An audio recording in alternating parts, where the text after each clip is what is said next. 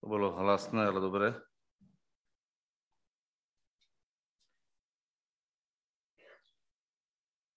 Takže, milí bratia a sestry, všetci počúvajúci, či teraz online, túto prítomný offline, alebo potom v budúcnosti na internete, budeme čítať jedno veľmi vzácne slovo, ktoré vyzerá tak dosť eh, hrozivo na začiatku, ale nakoniec pochopíme, že to slovo je pre nás spasenie. Viete, pochopiť, že každé jedno slovo, ktoré pán Ježiš povedal, je vlastne záchranou pre človeka, pretože on vlastne zjavoval v tých slovách pravdu. A pokiaľ tú pravdu pochopíš správne, tak tá pravda ťa oslobodí od všetkých tých vecí, ktoré ťa zväzovali, ktoré ťa likvidovali. Pretože Boh vytvoril človeka na svoj obraz a on nebude inak spokojný, iba pokiaľ sa jeho vôľa nenaplní pokiaľ sa jeho vola stane reálnou v našom živote. A veľmi krásna myšlienka je to, že Boh sa nikdy tieto svoje idei, tieto svoje predstavy nevzdal. To, že prišiel a nepriateľ mu narobil nejaké čoromoro, nejaké divočiny v tom, to jeho neprekvapilo. Ale on nikdy svoj plán nezmenil. A naopak, urobil to tak, aby v tomto pláne využil tvoju slobodnú vôľu a zároveň mohol doniesť do tvojho života všetky tie krásne a dobré veci bez zásluh. Bez toho, aby si si to mohol zaslúžiť. Proste to chcel dať ako dar. Lebo on vie, že dar, ktorý je od neho, vyvoláva krásne a nádherné uh, láskyplné odovzdanie. Neviem, či ste si to niekedy živote všimli, ale keď napríklad muž dáva žene dary alebo žena mužovi a obdarovajú sa a, a žehnajú sa, tak vlastne to vytvára a podporuje medzi nimi vzťah. Boh rozumie tomu, že pokiaľ dáte niekomu ceny a vzácný dar ako vyjadrenie vašej lásky k nemu, tak sa vo vašom srdci narodí presne to isté.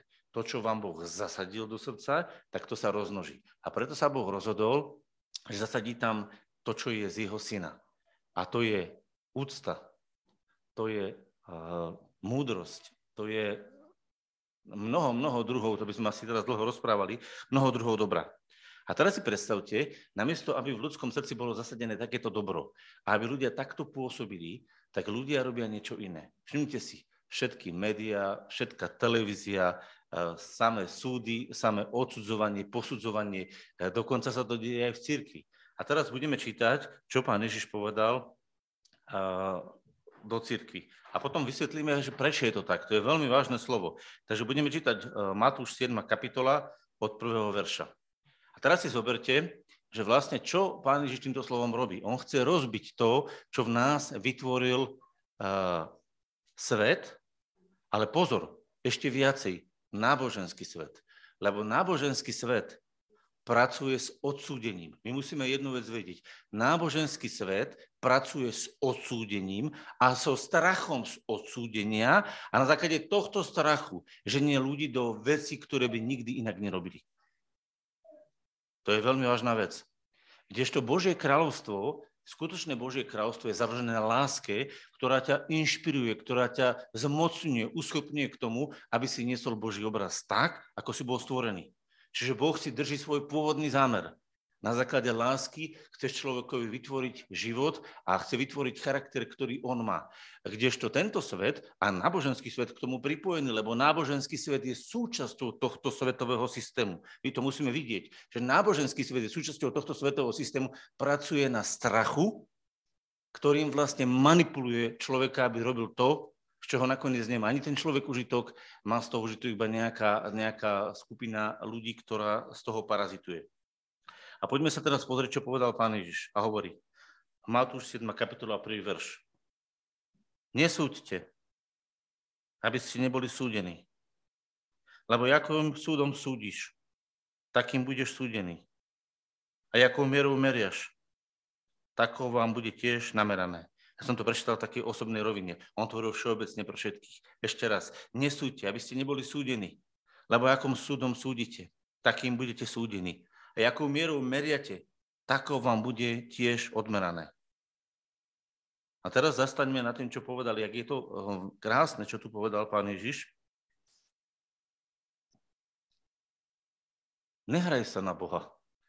Nebuď v pozícii Boha, ktorý hovoríš, toto von s tým, toto, von s tým. Neanalizuj toho druhého a nesnaž sa vyhodiť uh, jeho zo svojej blízkosti, alebo nesnaž sa ho oddeliť od seba, aby si ho vyhodil, pretože má nejakú zlú vec. Pretože keby toto robil Boh, tak by vyhodil všetkých nás. A on má na to právo. A teraz si zoberte, čo nás Boh učí. Hovorí, nesúďte. To znamená, nevyhodnoť tú situáciu a nepovedz, že ty si sa rozhodol, že toto je zlé a tohto človeka treba odsúdiť a tohto človeka treba zavrhnúť. Viete prečo? Pretože nemáme dostatočné videnie. Boh vie, že tvoje videnie nie je celkom jasné. Viete, ja som počul na to jeden príbeh a veľmi sa ma dotkol. Dávno som ho počul, či je pravdivý, neviem, pravdepodobne to je len príbeh, ale počul som taký príbeh, ktorý mi odokryl, že niektoré veci sú inak, ako sa dívajú. A ten príbeh znel asi takto. Snažím sa ho tak parafrázovať, nebudem hovoriť presne úplne, ale myslím, že na ten príbeh niečo pomôže pochopiť.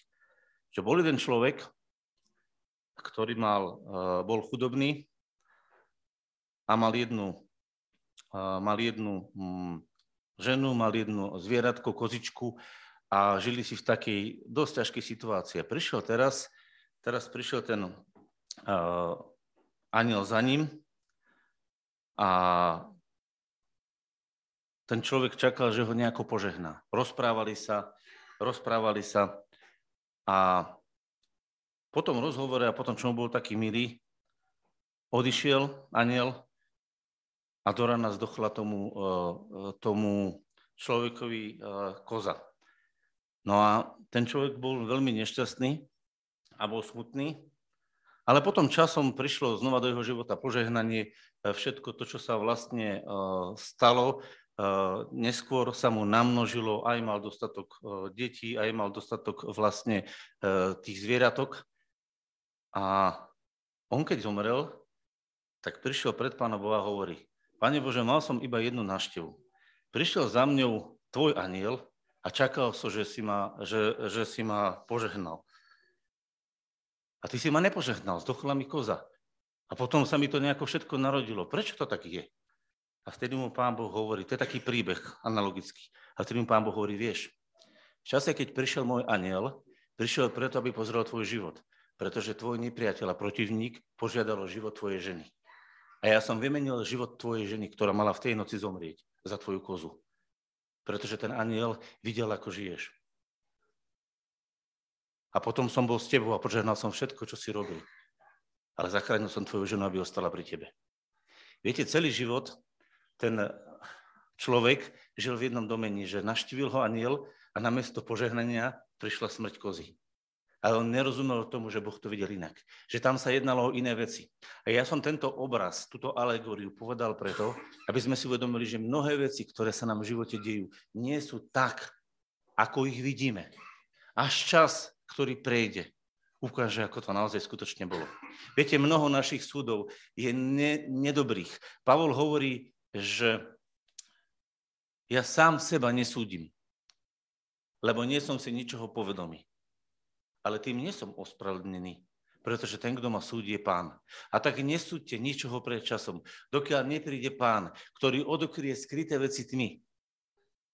A vtedy bude mať každý den chválu od Boha.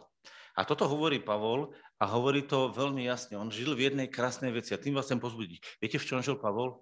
Pavol nežil vo vlastnom odsúdení. To, čo paralizuje tvoj život, je odsúdenie. Neviem, či ste si niekedy uvedomili, že odsúdenie človeka, odtrčenie človeka, odhodenie ho, odsúdenie ho od zdroja lásky je najhorší a najťažší súd, aký vôbec bude. Viete, keď raz bude posledný súd a ľudia budú odhodení od Boha, ktorý je láskou, to bude naj, najťažšie pre to ľudské srdce, že oni vlastne pochopia, že tú lásku, ktorú mali nachystanú, oni vlastne budú od nej oddelení. A súd je vlastne odhodenie, oddelenie od lásky, od toho, ktorý tú lásku rozširuje.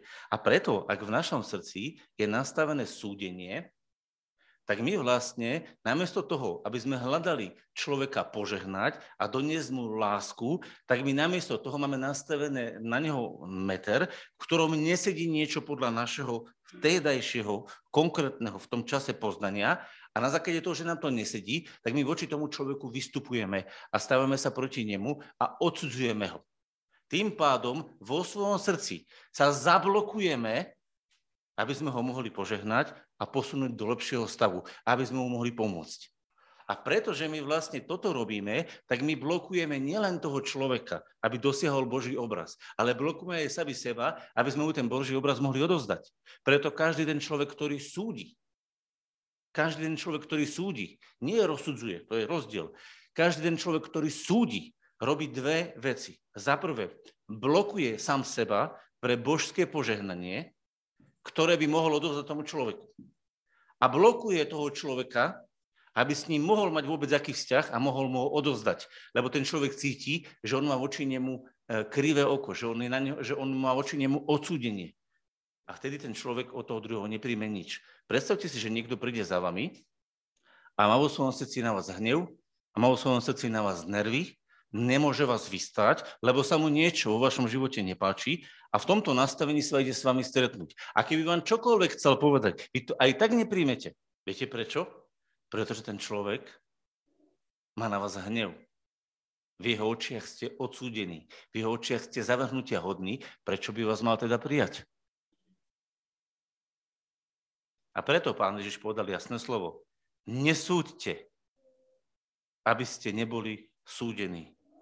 Lebo akým súdom súdite, takým budete súdení. A akou mierou meriate, takou vám bude namerané. Teraz vám to e, videnie e, je asi jasné, že my naozaj v našom živote nie všetky veci, vidíme objektívne. To som povedal na tom príklade. My nevidíme veci tak, ako sa v skutočnosti majú do hĺbky všetko. My nerozumieme všetkým veciam.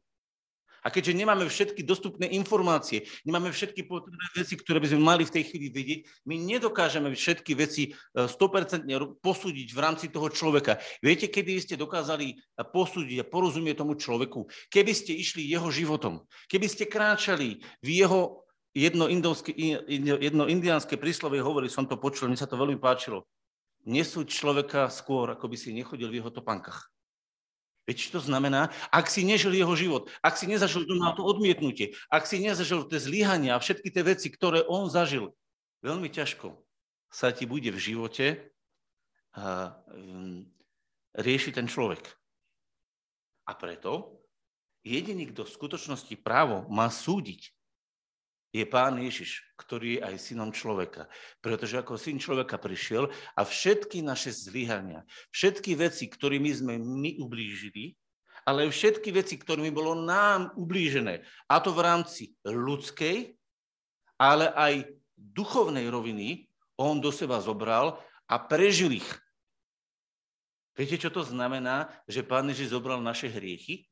To neznamená nejakú formu. To znamená, že všetky tie zlé veci, ktoré boli, ktoré v sebe niesli tú bolesť, on do seba vtiahol. A preto sa on krvou potil, pretože on sa nebal rán klincov do ruky.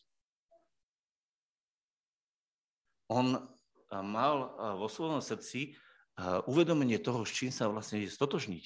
S tým hriechom, s tým zlom, ktoré bolo vytvorené. A on toto išiel okúsiť, vyskúšať. Viete, čo to bolo pre neho? ťažko pochopiteľné pre nás.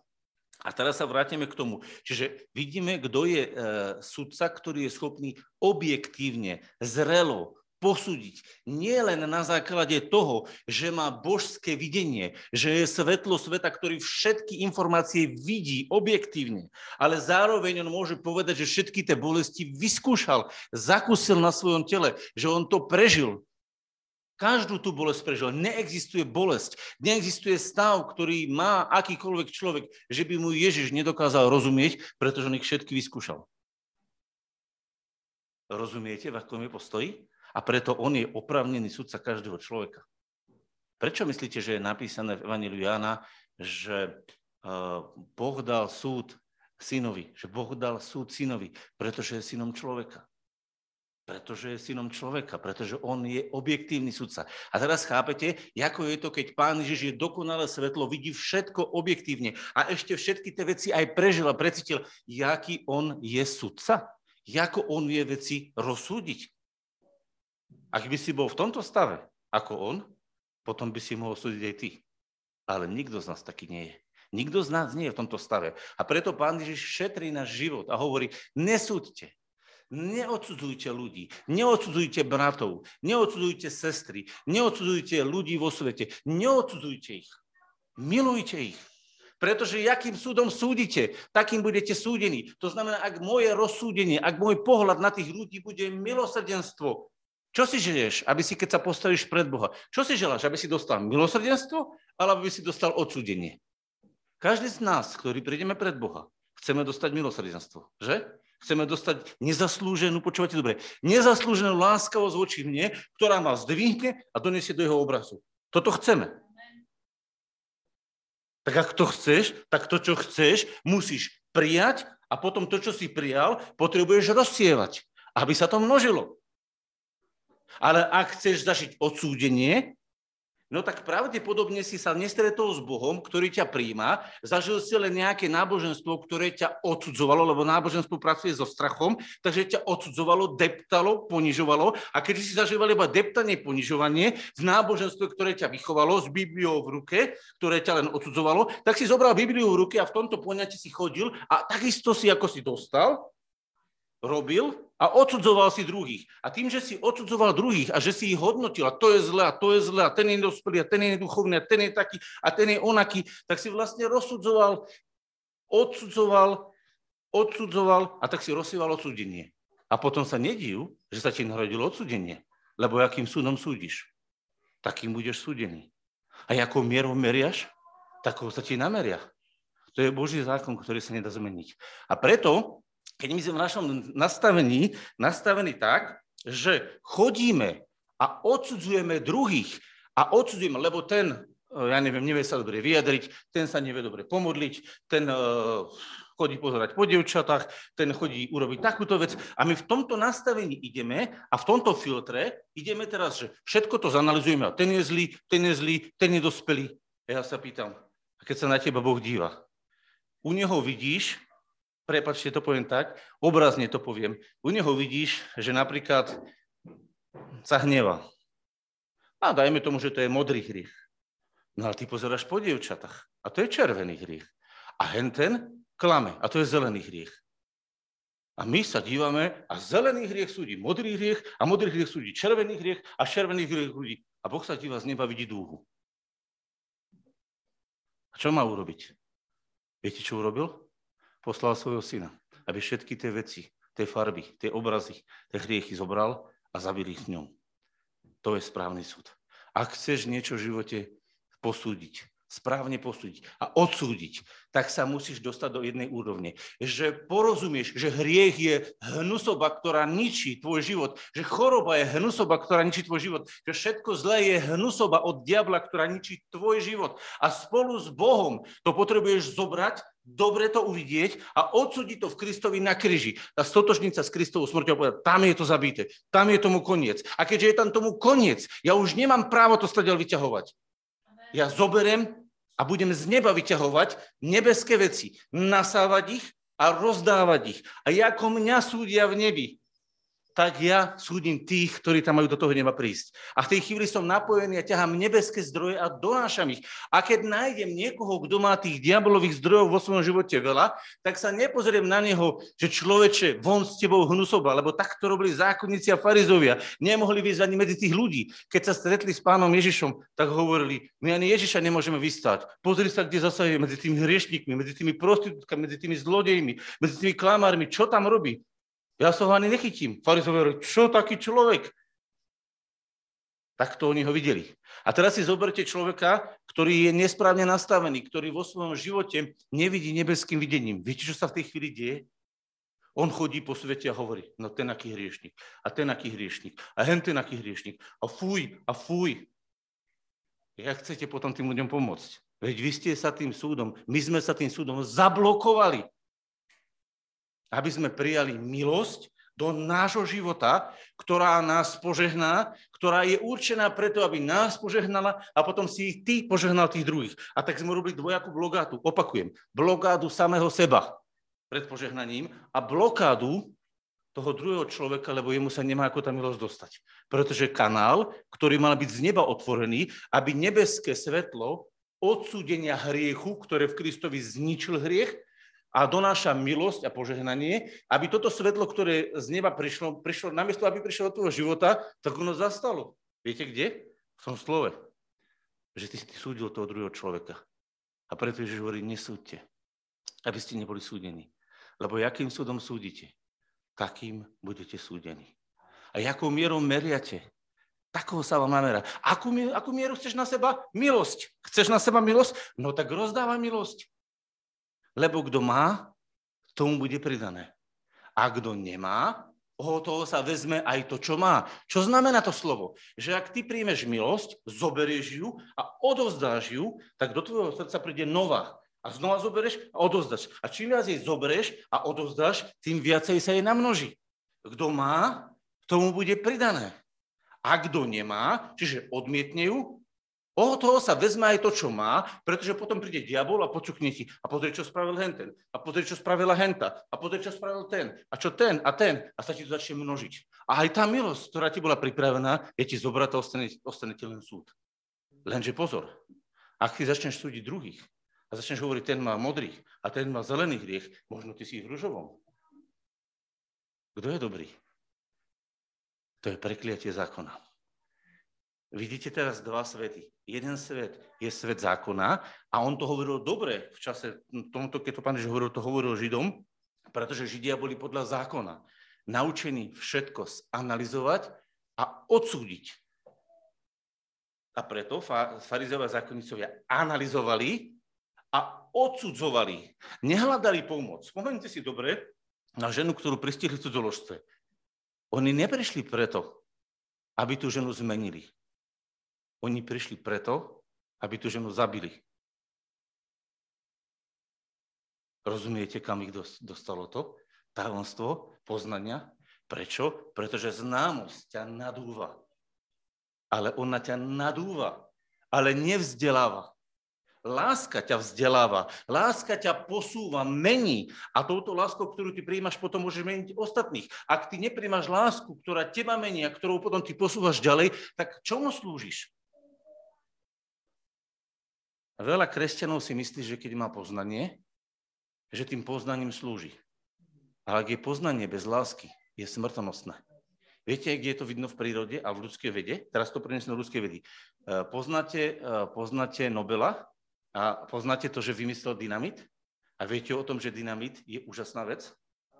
Viete, koľko tunelov bolo vybudovaných vďaka dynamitu, ale viete, koľko rodín, koľko domov bolo rozbitých vďaka dynamitu? Ako je možné, že ten istý výbuch, tá istá explozívna sila toho horenia raz vraždí a raz dáva slobodu a pomáha? Ako je to možné?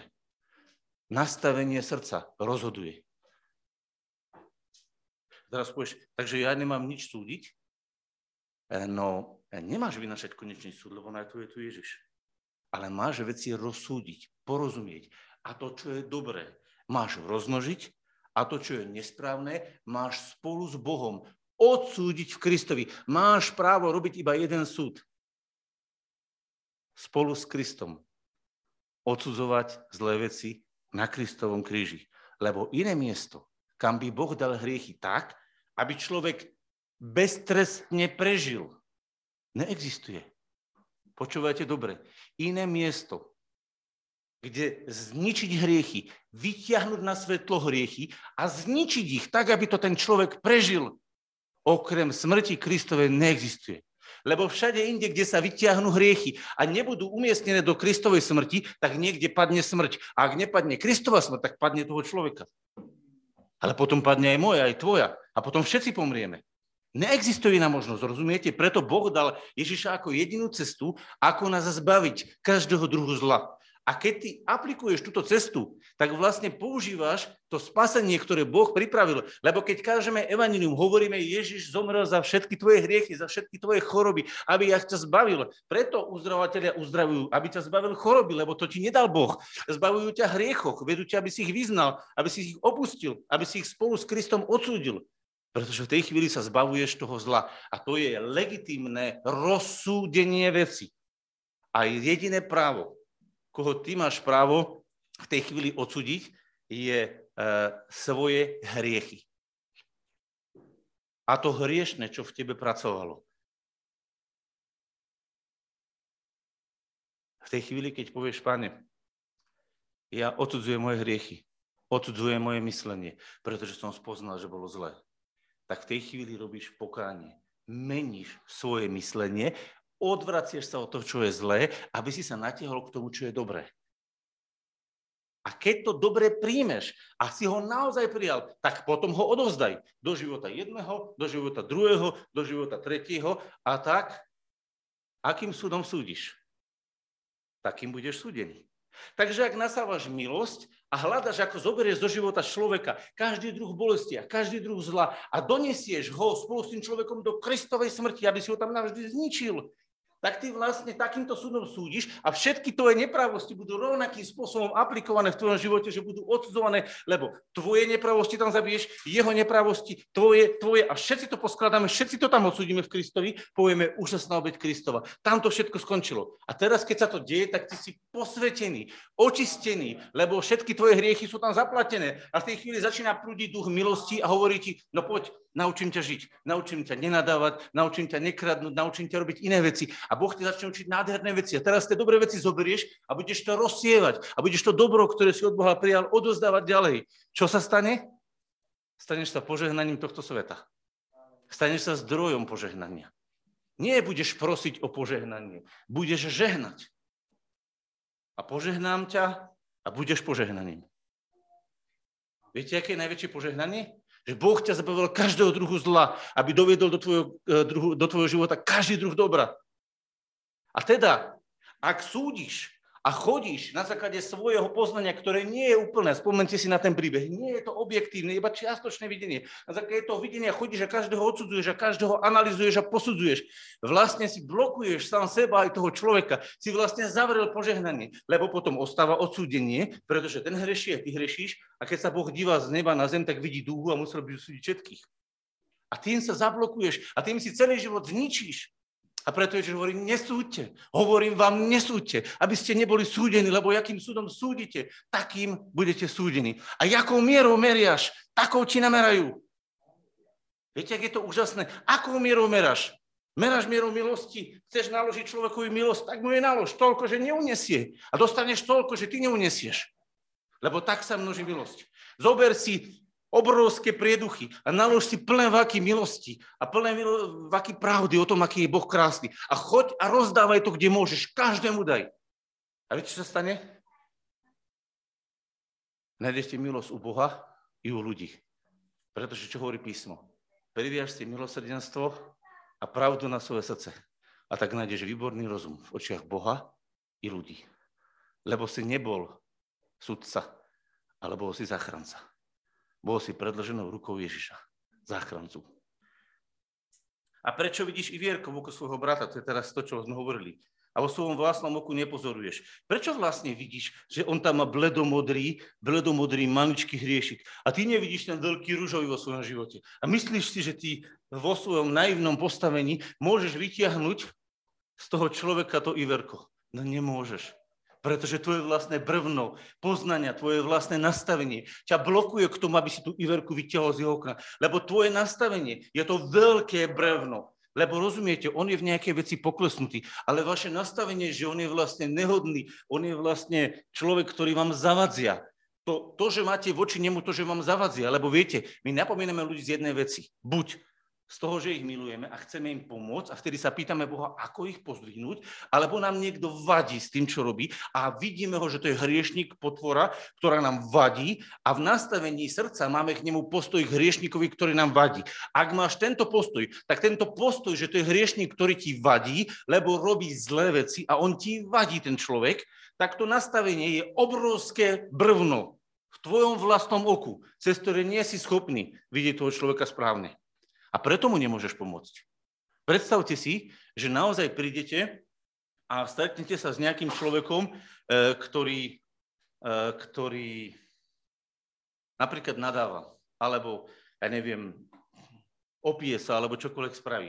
A vidíte k nemu a hovoríte si v srdci, že opilec jeden nehodný, neschopný, hnusný opilec, fuj, ako sa správa k svojej žene, čo robí.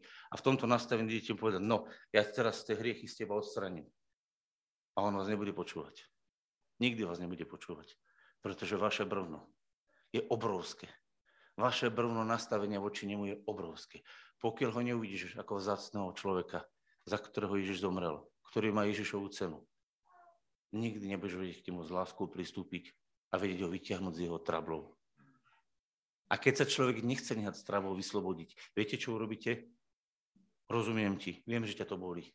A možno si to teraz ani nevedomuješ, že, že to, čo robíš, ťa zabíja.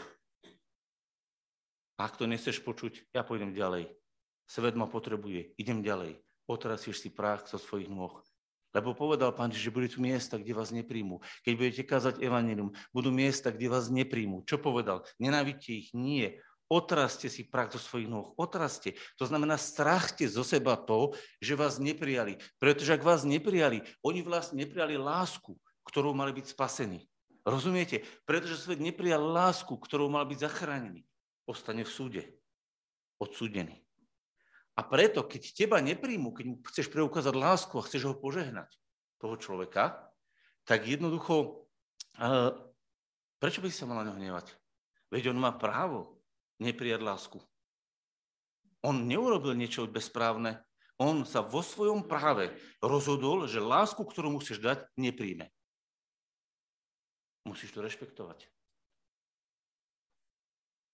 A ty povieš, no ale ja by som chcel.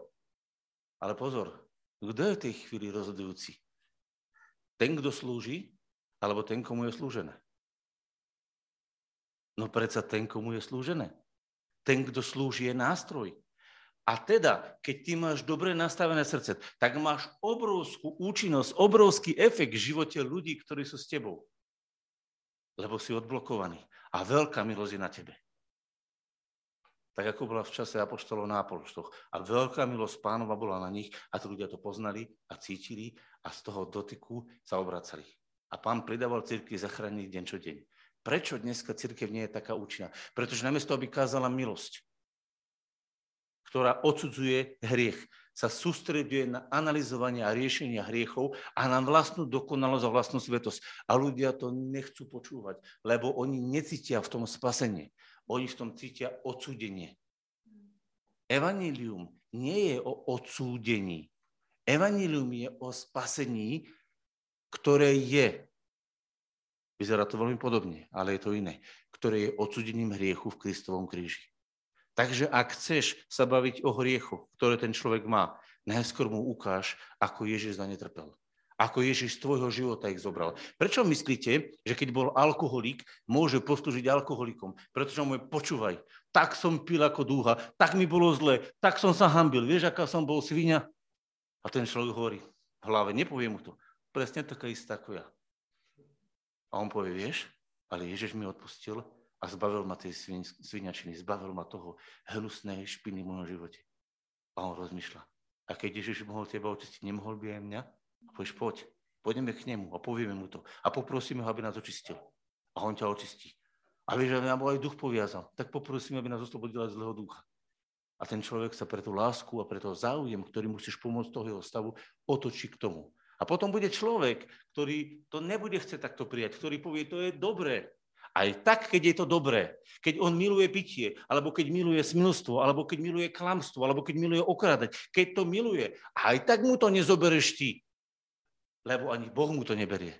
Rozumiete? Boh nám neberie hriechy, ktoré si my dobrovoľne držíme. Ani keby bol akýkoľvek apoštol, keby bol akýkoľvek pomazaný človek, neberie hriechy ľuďom, ktorí si držia. Viete prečo?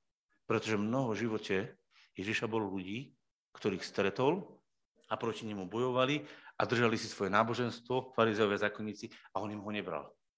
On im nebral ich náboženstvo. On prišiel dať život tým, ktorí ho potrebovali. A tí, ktorí mali svoje náboženstvo, boli na to hrdí. A tí, ktorí mali svoje hriechy a boli na ne hrdí, nechali ich tak. Zaujímavé, že? Takže už vidíš, čo to je za veľké bremeno krivého oka, nesprávneho pohľadu v tvojom živote, ktorým nastaveniu chceš vybrať Iverko ducha brata, jak to môžeš robiť? A preto pán Ježiš hovorí, počúvať také slovo. To je veľmi vážne hovorí. Alebo ako povieš bratovi, daj nech vymem iverko z tvojho oka, keď hľa brvno je v tvojom oku. Pokrytče. Viete, čo znamená pokrytec? Ten pokrytec znamená, že on vlastne nevidel sám seba, aký je. On videl len toho druhého, že ten je hriešník veľký, ale svoj hriech nevidel. On hovorí, ja som bez riechu a preto zoberiem kameň a hodím na tú cudzoložnú ženu. No chcel by som vidieť tých farizov a zákonníkov, ktorí mali kamene v rukách, že oni v živote na ženu nepomysleli. Že oni boli v pohode. Kto vie, koľko z nich aj v skutočnosti bolo všelijakých takých, čo mali hriechy po tajme. A preto, keď povedal pán Ježiš, a kto z vás je bez hriechu, a tam vidíte dôkaz, kto z vás je bez hriechu, nech zobere a hodí na ňu prvý kameň. A viete čo? O tých najstarších, ktorí mali najviac naložené v svedomí, ktorí si v hlavách posmilnili a ktorí si inakšie veci urobili, hovorí, uf, ja ten kameň nedokážem hodiť.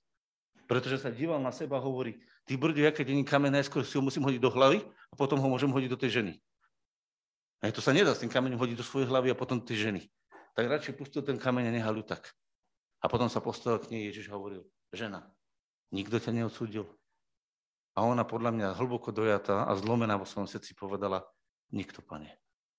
A že sa na ňu pozeral a hovorí, ani ja ťa neodsudzujem. Choď a nerob tie veci, ktoré ťa bolia znova. Nerob tie veci, ktoré bolia mňa, ktoré bolia aj teba potom. Nerob ich viacej. A ja verím, že toto zlomilo tú ženu.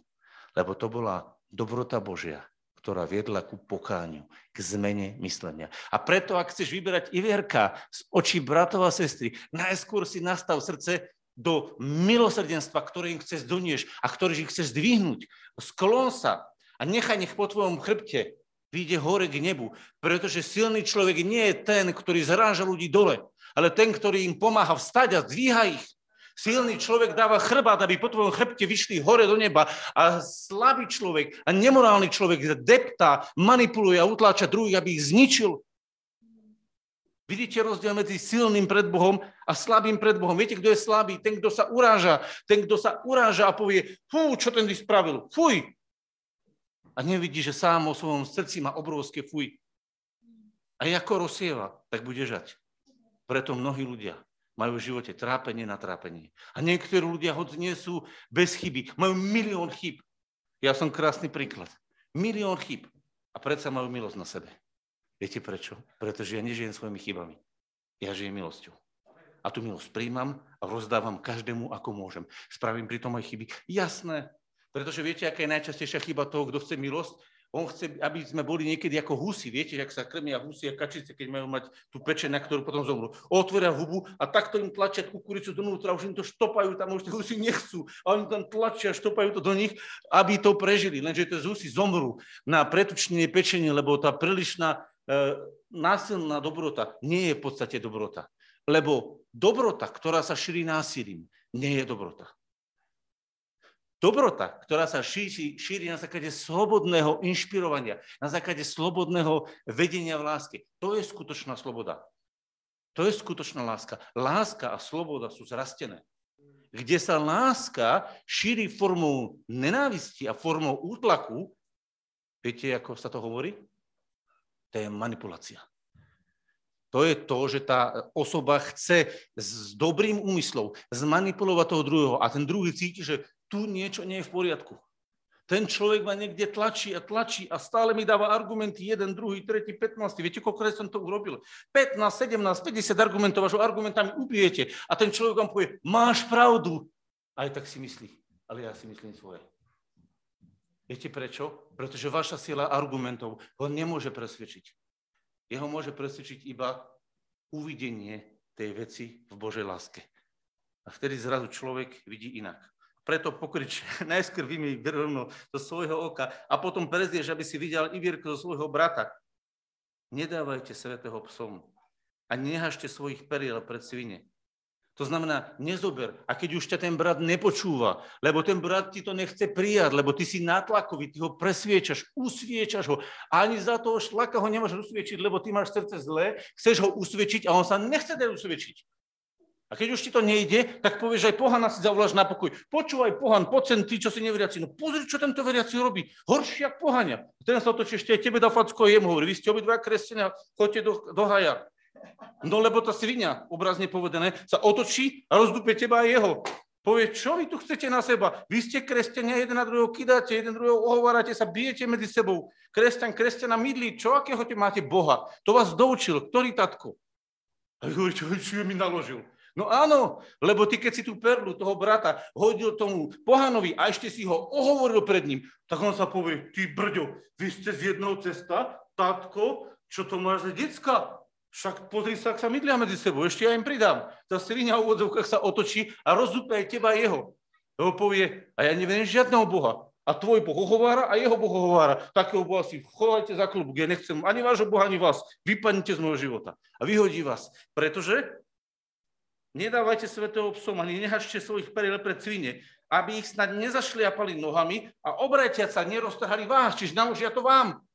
Nestalo to vám? Nestalo ste vám niekedy, že ste proste s neveriacim prišli, začali ste nadávať na nejakého veriaceho, alebo zle na neho hovoriť. V domnení toho, že aspoň on má už ho odsúdi, pomôže, lebo však je nejaký morálny. A on sa otočil a hovorí, a čo, ty si bez viny? A zrazu ti roztrhal tvoje telo. Roztrhala ťa v odzovkách tá svinia, lebo to je v tomto prípade nie doslovne. To je obraz.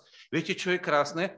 Keby si prišiel a povedal si, milujem toho človeka, vieš čo, ja hľadám, ako by som mu pomohol, treba finančne, alebo zdravotne. Hľadám, ako by som mu pomohol, a ho tým neveriacim a hovorím, počúvaj, tento človek má takúto chorobu, alebo tento človek má takýto problém. Celý týždeň rozmýšľam, ako by som mu mohol pomôcť. Nevedel by si mi poradiť, že jak by som mu ja mohol pomôcť. Mimochodom, mal by si sa radiť so svojím Bohom. Ale keď už sa nevieš so svojím Bohom poradiť a už neprichádza, tak sa spýtaj aspoň tej úvodzovkách svine, možno ti ona poradí. Možno použije pán Boh Baláma a povie ti ten balám, že počúvaj, keby si šiel a kúpil mu 15 rožkov a 20 deka šunky, možno, že by bol šťastný. A ty povieš, že ma to nenapadlo. Jasné, kúpiš mu to, donesieš mu a hovoríš, vieš čo, no vidím, že si celý týždeň hladný. A dáš mu ten rožok s šunkami a on začne plakať. A hovorí, celý týždeň som nejedol. Si prvý, kto mi povedal, že mám pre neho cenu. A zrazu sa zlomí niečo a ty mu na základe lásky povieš, áno, pretože Boh je dobrý. On ťa neodsudzuje, ani ja ťa neodsudzujem. A zrazu vám aj tá svinia poradila. A hovoríte, jo, aké mudré svine. Niekedy sú veľmi mudré. Ale nie vo všetko. To je obrazne teraz povedané, hej? A preto teraz počúvajte, čo hovorí kontext. A teraz počúvajte, čo hovorí kontext. Proste a bude vám dané. Hľadajte, nájdete. Keď nenachádzaš cesty, ako toho človeka obohatiť, ako mu doniesť milosrdenstvo, tak pros a dostaneš. Hľadaj cestu a nájdeš ju. Viete, koľkokrát za mnou prišli ľudia a povedali mi, ale ja neviem, ako mám tej žene urobiť dobre, neviem, ako mám tomu chlapovi urobiť dobre, neviem, ako mám tomu susedovi urobiť dobre. No tak pros a dostaneš. Hľadaj a nájdeš, lebo každý, kto prosí, dostane. Pochopili ste, že otec nemôže inak, keď príde za tebou tvoje decko a povie, počúvaj, mám svojho brata, Neviem, celý deň mi leze na nervy. Najradšej by som mu dal po hlave niečím. On má leze na nervy, ja si chcem hrať na klavíri, on mi tam stále bucha kladivom. Malý, ale bucha kladivom, najradšej by som ho trestol. A teraz ja už mám na nervy. Môžeš mi pomôcť? Tak najskôr príde ten rodič a povie, počúvaj. No veď on bucha, pretože sa učí zručnosti. On nemusí tými ručičkami hýbať. Keď nebude, bude mať dochabnuté ruky, tak pochop, že on sa učí pohybovať rukami a že búcha preto, že jeho telo sa musí učiť. A hovoríš, aha, takže ja sa učím hrať, to je vyššia forma a on má nižšiu formu pohybu. Ale vidíš, vy obidva ste na tom rovnako, ty sa učíš toto, mne to rovnako pišti do uši, keď tam na tom králi brnka, že má to falošné tóny a ako tebe brnka to, že kladivom trieska po zemi. A teraz on sa díva z pohľadu rodiča a začína mu dochádzať. Hovorí, fú, to je dobrý pohľad, tatko. To znamená, že ja by som mohol pomôcť, ako bude búchať dobre a ako sa naučí pohybovať alebo vymyslieť nejakú hru. Hovorí, aha, už začínaš chápať, ako mu pomôžeš. A pýtaš si, Bože, prosím ťa, osvieť moje oči, proste a dostanete, hľadajte a nájdete. Lebo v záujme toho otca je, aby to detsko, vieš, jedno bolo požehnané a aj to druhé bolo požehnané. A najkrajšie, keď sa otec díva na seba, a díva, že svoju lásku dal do jednoho i do druhého dieťaťa a tie dve dieťaťa sa navzájom milujú. Není krajšia vec pre rodiča, ako keď vidí, že jeho deti sa navzájom milujú a spoločne sa vinujú k nemu ako svojmu zdroju lásky. To je rodina. A toto je to, čo vlastne pán Ježiš hovorí. Lebo každý, kto prosí, berie. Kto hľadá, nachádza. A k tomuto klepe sa otvorí. Alebo kto z vás je človek, keby ho prosil jeho syn o kameň, o chlieb, čím mu dal kameň? Alebo keby ho prosil o rybu, čím mu vás dá povzdá? Hada? Chápete to? On, proste Boh to nemôže robiť, lebo ak ty prídeš za Bohom a povieš, Bože, hľadám, ako toho druhého zdvihnúť k tebe, ako druhého približiť tebe, aby bol šťastný. Vieš, čo si v tej chvíli? Nesebeckou láskou pred Bohom. Pretože láska nehľadá svoje vlastné. Ty nie si pred Bohom preto, aby sa vyžaloval a vynadával na toho brata a sestru, akí sú to truhlíci. Ale ty si pred Bohom ako zástupca hovorí, Bože, pozri sa, aký ten človek zácný. Ja by som tak chcel niečo od teba dostať, aby som ho mohol požehnať. Môžeš mi to dať? Môžeš mi dať ten chleba? A Boh z radosťou ti dá chleba. Alebo rybu. Nedá ti v tej chvíli hada. Nedá ti to, čo ťa zabije, nedá ti škorpióna, dá ti to, čo potrebuješ. Lebo toto je kontext. Chápete, že to je kontext? Toto je kontext tých veršov. A preto hovorí pán Ježiš na konci, počúvate, keď to krásne v kontexte. Ak teda vy sú zlí, viete dávať svojim deťom dobré dary, o čo skôr dá váš Otec, ktorý je v nebesiach, dobré veci tým, ktorí ho prosia. Ducha Svetého, aby ich požehnal. Všetko teda, čokoľvek by ste chceli, aby vám ľudia robili robte aj vy im. Kápete, prečo je na konci tento verš? Rozumiete v tom kontexte, prečo na konci povedal Ježiš presne to, čo povedal na konci? Prečo hovorí, čo chceš, aby si rozsieval? Vlastne hovorí, čo chceš rozsievať? Čo chceš, aby si rozsieval? Čo chceš v živote diať? No chcem, aby sa dialo dobre mne. Hm? Dobrá odpoveď? Áno, taká je odpoveď. Tak rob dobre všetkým. Chceš, aby sa ti dobre dialo? Rozsievaj dobre všetkým. Lebo časom bude žať neumlievajúci. Všetko, čo chcete, aby vám ľudia robili, to robte im vy. Ak chceš milosť, ste v prvom verši, tak daj milosť. Ak chceš byť odsúdený, no tak sa dobre napakuj súdu a dostal si do srdca zlo. A potom sa nečuduj, že na teba príde súd. Preto zlatý kľúč a pochopenie celého evanília je, čo chcete, aby vám ľudia robili. To robte im. A keď chcete im pomôcť a neviete ako, proste a bude vám dané. Klepte a otvorí sa vám. Hľadajte a nájdete. Nie je to úžasné? Vidíte, ak je to celé v kontexte? Vidíte, že tie verše spolu súvisia od prvého až ďalej? A to som ich len čiastočne vystihol, len čiastočne som o nich pohovoril, pretože nás Boh učí jednej veci. Princíp, akým sa buduje Bože kráľovstvo. Princíp budovania Božieho kráľovstva je v tomto. Najskôr u Boha nájdi očistenie od svojich hriechov, toho, čo ťa ničí. Potom u Boha nájdi svoju vlastnú hodnotu. A keď ju nájdeš, príjmi ju a stan sa požehnaním, ktorý bude žehnať tento svet.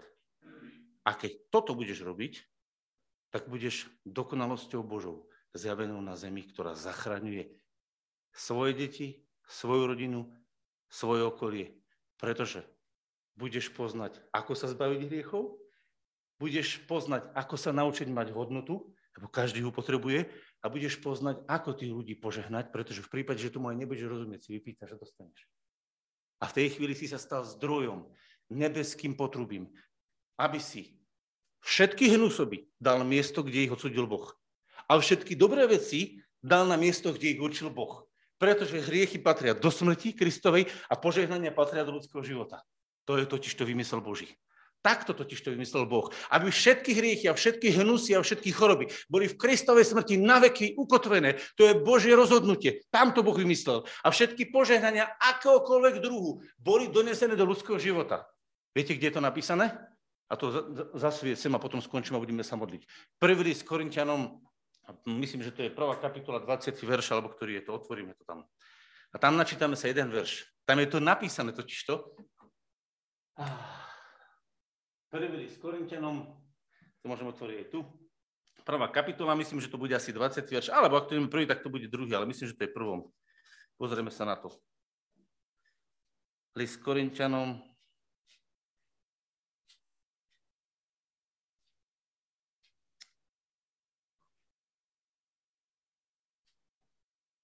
Počkajte, to bude...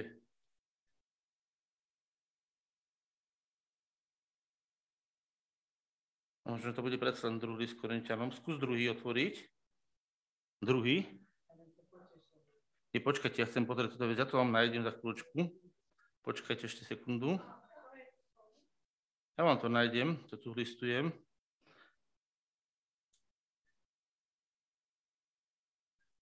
Tu to bolo v prvom alebo druhom, ale to nevadí, to nájdeme. Hmm. Tak, prvý list druhý list Korintianom, prvá kapitola, 20. verš. Čítajte. Druhý list Korintianom, prvá kapitola, 20. verš. Druhý. Prvom sme to nenašli, lebo som nevedel, či prvý, alebo v druhom je. Prvá kapitola, 20. verš. A týmto uzavrieme a pôjdeme sa modliť. Počúvajte dobre, dívajte sa na to. Lebo všetky zaslúbenia Božie, koľko ich je, to znamená akýkoľvek druh dobra, ktoré Boh zaslúbil. Viete si predstaviť, koľko Boh má dobra v sebe? Na základe svojho dobra. Boh dával svoje sluby. Ty si na tom nič neurobil. Boh dal sluby bez, nie na základe teba. On dal sluby na základe seba. Takže všetky, počujete koľko? Zopakujte, lebo všetky zaslúbenie, čiže sluby Božie, koľko ich je sú v ňom?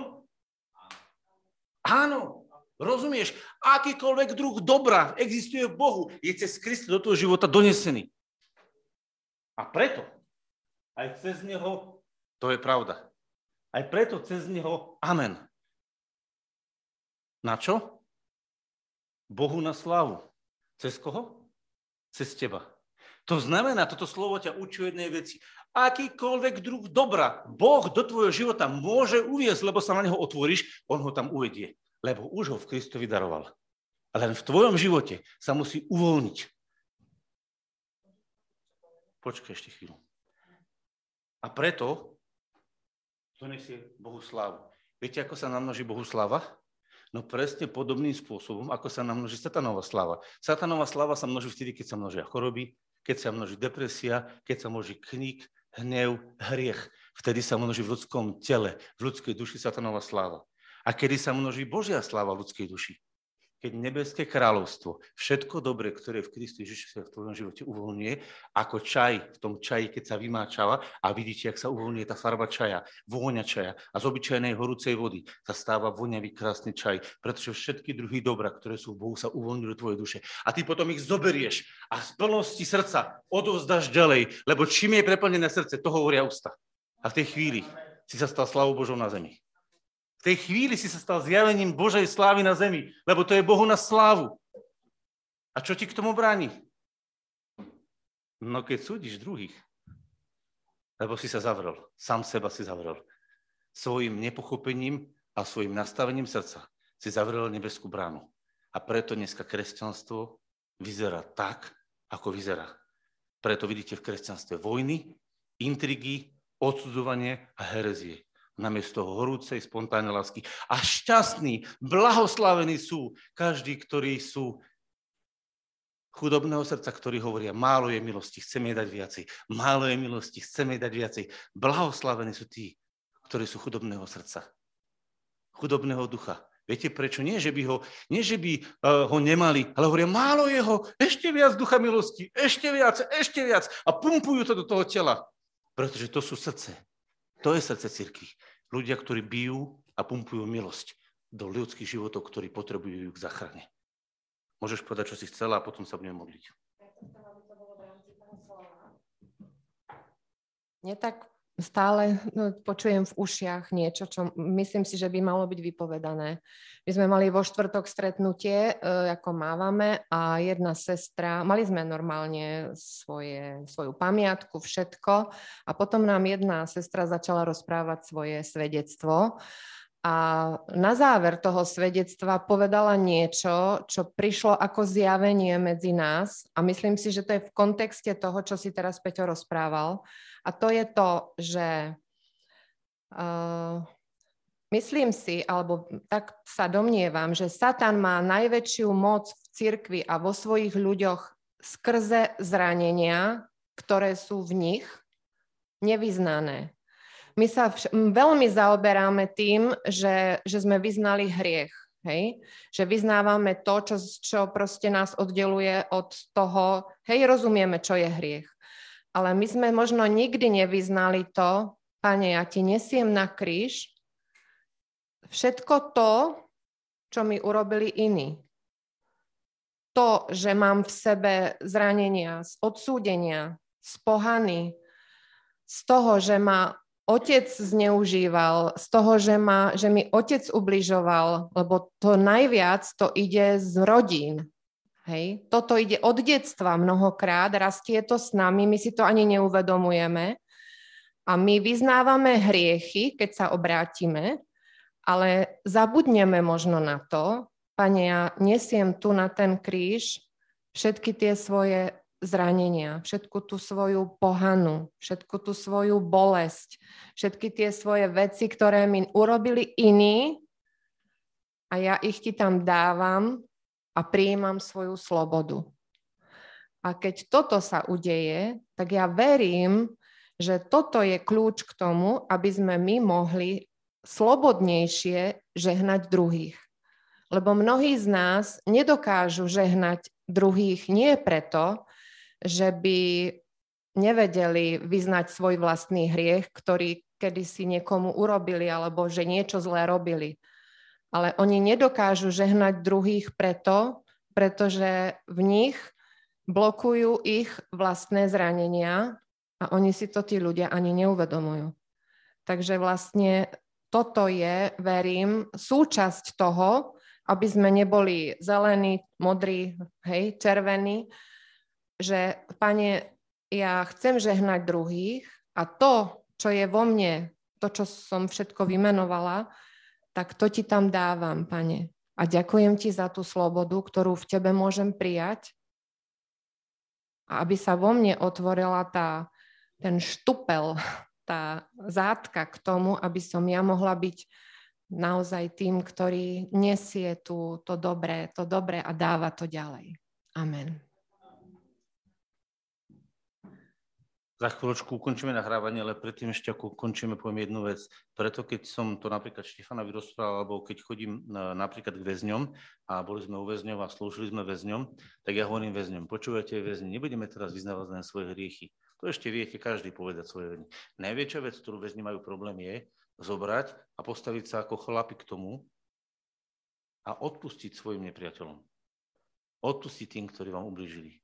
Pretože keď vyznáte svoj hriech, ale neodpustíte tým, ktorí vám ublížili, ani vám nie je odpustené. Preto odpustenie vašich hriechov je úzko previazané s vašim vyznaním hriechov, ale zároveň je úzko prepojené s tým, že odpúšťate všetkým, ktorí vám ublížili. Keď všetkým, tak všetkým. Hej? Všetkým, ktorí vám ublížili. To znamená, musíte odpustiť všetkým. Keď chcete povedať vrátanie seba, keď hovorím všetkým, tak všetkým, ale ak to treba zdôrazniť, zdôrazním to. Všetkým. A potom sa oddelíte od všetkých zlých duchov a všetkého zla, ktoré do vášho života vstúpilo. A vtedy tá modlitba obsahuje tri kľúče. Vyznanie hriechov, umýte krvou Kristovou odpustenie tak, ako mne on odpustil a oddelenie sa od všetkého zla, ktoré donieslo do môjho života diabol vo forme prekliatia akéhokoľvek. A keď tieto tri stiažné body obsahuje tá modlitba, dali ste kompletné vyslobodenie človeku. A preto, keď kazatelia urobia len modlitbu, že Pane, odpusti moje hriechy a povedia amen, tak sa ľuďom uľaví, ale nie sú vyslobodení. Preto musí byť to spasenie komplexné. To musí zasahovať rovinu. Kedy moje hriechy boli odpustené, to zasahuje rovinu, kedy ja som odpustil hriechy tých ľudí, ktorí mi ubližili a požehnal som ich a kedy ja som sa vzdal všetkých vplyvov zlého, ktoré možno teraz aj neviem pomenovať. A zriekol som sa ich, aby do môjho života už viacej nechodili. Pretože Boh rešpektuje moju vôľu a na základe mojej vôle ma očistuje krvou Kristovou. Na základe mojej vôle odpúšťa tým, ktorí ma urobili zle a donáša do môjho života požehnanie a ja do ich života, lebo vtedy prvýkrát sa stáva to, že ja vlastne už nesúdim tých ľudí, ale im žehnám, lebo im prajem dobro. A v tej chvíli som vyslobodený k tomu, aby som mohol každý druh zla, ktorý do môjho života vstúpil, vo forme prekliatia alebo akokoľvek zla, vyhodiť. A keď to takto urobím, tak Boh povie amen. A čo sa stane? V mojom živote nie sú moje hriechy, v mojom živote nie sú hriechy druhých a v mojom živote nie sú vzťahy od démonov, ktoré do môjho života sa tlačili, pretože všetky tieto veci som na základe svojej slobodnej vôle a plného vedomia pri zdravom rozume vyhodil ako odpad do smrti Kristovej. A vtedy som urobil skutočne jediný súd, ktorý mi naležal. Chápete? Poďme sa modliť, môžeš to vypnúť.